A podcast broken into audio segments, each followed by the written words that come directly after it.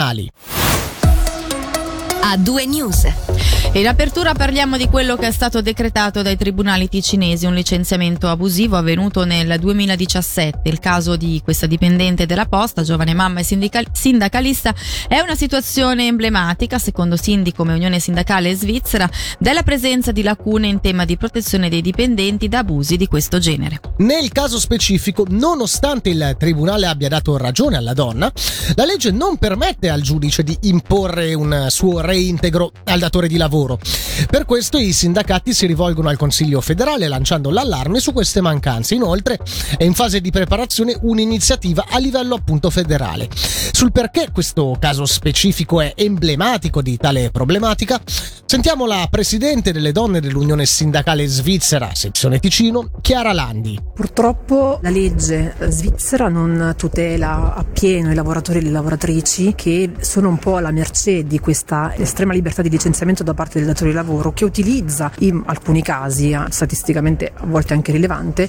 questo strumento del licenziamento come uno strumento di ricatto e di pressione per scoraggiare magari i dipendenti dal poter rivendicare i propri diritti. E noi invece riteniamo che sia necessario un rafforzamento della tutela da ogni tipo di licenziamento senza giusta causa. Le donne purtroppo sono una categoria che più di tutte subisce questo tipo di ingiustizie, soprattutto al rientro dalla maternità. In effetti vediamo che spesso ci si trova di fronte all'out-out da parte del datore di lavoro. Ho fatto la citazione prima dicendo ci si aspetta da noi, da noi donne, madri, eh, che eh, lavoriamo come se non avessimo figli e crescessimo i figli come se non lavorassimo. Quindi questo riflette l'ipocrisia di questa società e riflette poi sulle ingiustizie che noi dobbiamo subire sui posti di lavoro. Un lavoratore che viene licenziato, che magari vive anche delle tensioni all'interno del posto di lavoro, non può essere magari anche controproducente nei suoi confronti, ecco, un reintegro dopo una situazione magari difficile? Allora, se la legge prevedesse un dovere di reintegro da parte di un datore di lavoro che ha licenziato ingiustamente un lavoratore, questo sicuramente scoraggerebbe i datori di lavoro da spiccare questo tipo di provvedimenti nei confronti di lavoratori e lavoratrici,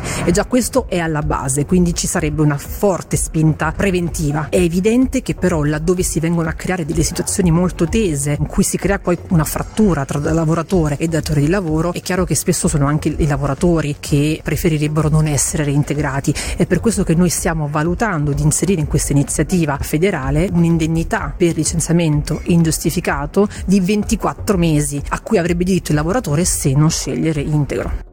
Cambiamo tema, attività intensa ma stabile per i commissariati di polizia. La sezione, che si occupa principalmente di casi che riguardano la media e grande criminalità, ha presentato le cifre per il duemilaventidue che possono definirsi stabili rispetto agli anni precedenti. E sui casi più eclatanti che hanno caratterizzato l'anno scorso sentiamo il responsabile del commissariato di Locarno, Michele Sussigan. C'è stato l'omicidio ad Avegno, che è stato riportato in maniera importante anche dalla cronaca, che quindi per la gravità e per la complessità eh, merita appunto degli approfondimenti importanti. Ci sono stati anche altri casi che non sono stati così, non sono stati letali, ma eh, in altre parti del cantone hanno, hanno richiesto delle indagini importanti, come per esempio la persona che ha sparato fuori dalla macchina a Massagno, o la rapina in casa eh, anche nel Sottoceneri, dove erano state sequestrate le persone. Restiamo in tema di reati. Sono stati arrestati negli scorsi giorni un cinquantasettenne e un quarantaseienne, entrambi cittadini italiani, sospettati di aver preso parte a delle truffe del falso nipote. Ricalcando uno schema consolidato in questo tipo di reati, gli autori degli ultimi casi segnalati si spacciavano per medici o agenti di polizia e chiedevano con insistenza importanti somme di denaro per le cure di un congiunto. I due uomini sono in particolare sospettati di essere coinvolti in un raggiro ai danni di un anziano del Luganese per un ammontare di migliaia di franchi, e di un analogo tentativo avvenuto nel Sottoceneri, e sono stati fermati a bordo di un'auto con targhe italiane al valico di San Pietro di Stabio. Nei loro confronti le ipotesi di reato sono di truffa aggravata e infrazione alla legge federale sugli stranieri. L'inchiesta è coordinata dalla procuratrice pubblica Margherita Lanzillo. Aperta un'inchiesta per torture e uccisioni di gatti a Lugano, in zona Ruvigliana al Desago. La polizia conferma le indagini in corso, i casi segnalati sono al momento quattro, lo riportano R S I e Corriere del Ticino. La denuncia è stata pubblicata anche sulla pagina Facebook di S O S Animali Ticino. L'ipotesi di reato nei confronti dell'autore o degli autori, al momento ignoti, è di maltrattamento di animali.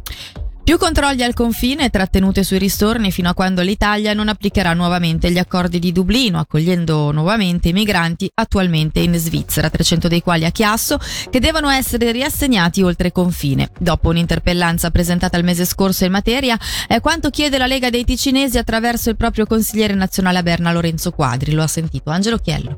È da, da dicembre appunto che l'Italia ha sospeso l'applicazione degli accordi di Dublino, quindi non riprende i migranti che dovrebbe riprendersi per obbligo internazionale. Questo evidentemente causa dei problemi alla Svizzera, perché la Svizzera si ritrova con migranti che non può rinviare all'Italia. Ora, di, di recente si è saputo che l'Italia avrebbe emesso una direttiva interna secondo cui eh, le riammissioni sarebbero riprese il due maggio, ma è poco credibile perché in Italia gli sbarchi continuano e quindi se non ha la possibilità di riprenderli adesso non avrà la possibilità neanche di riprendere il due maggio. Quindi è chiaro che la Svizzera non può continuare a subire passivamente questa situazione che rischia di eh, degenerare in una sospensione alla fine sine die dei rinvii di Dublino, e finché l'Italia non, non torna ad applicare gli accordi di Dublino eh, la Svizzera dovrebbe a questo punto sospendere la parte Schengen e quindi ripristinare controlli sistematici ai confini di modo da evitare eh, l'arrivo appunto di migranti, o comunque il più possibile di evitare il più possibile l'arrivo di migranti che poi non può rinviare all'Italia.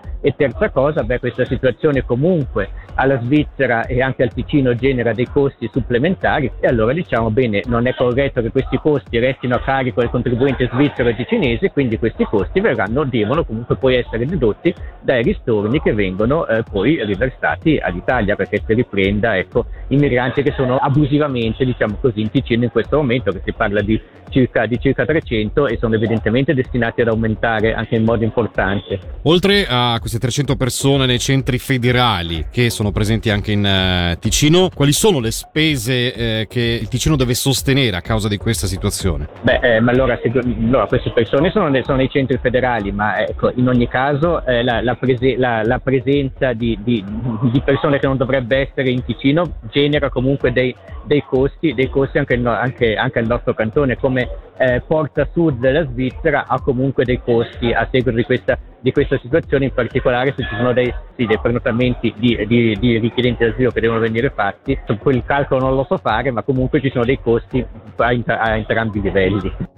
Andiamo ora a Palazzo delle Orsoline. L'ufficio presidenziale del Gran Consiglio ha preso atto della decisione del Consiglio di Stato di non indire una elezione complementare per il seggio vacante al Consiglio degli Stati e chiederà un parere giuridico sulla questione. Ufficio che oggi ha deciso anche di formulare una proposta alternativa sulla distribuzione dei seggi nelle commissioni parlamentari.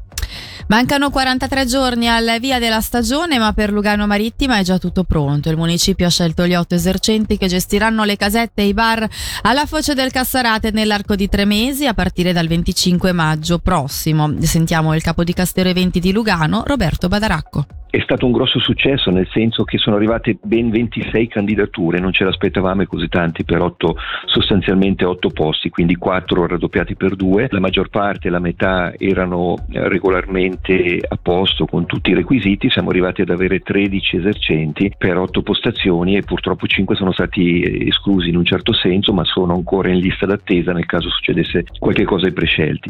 Quindi dal ventisei, dal venticinque, pardon, eh, di maggio parte Lugano Marittima.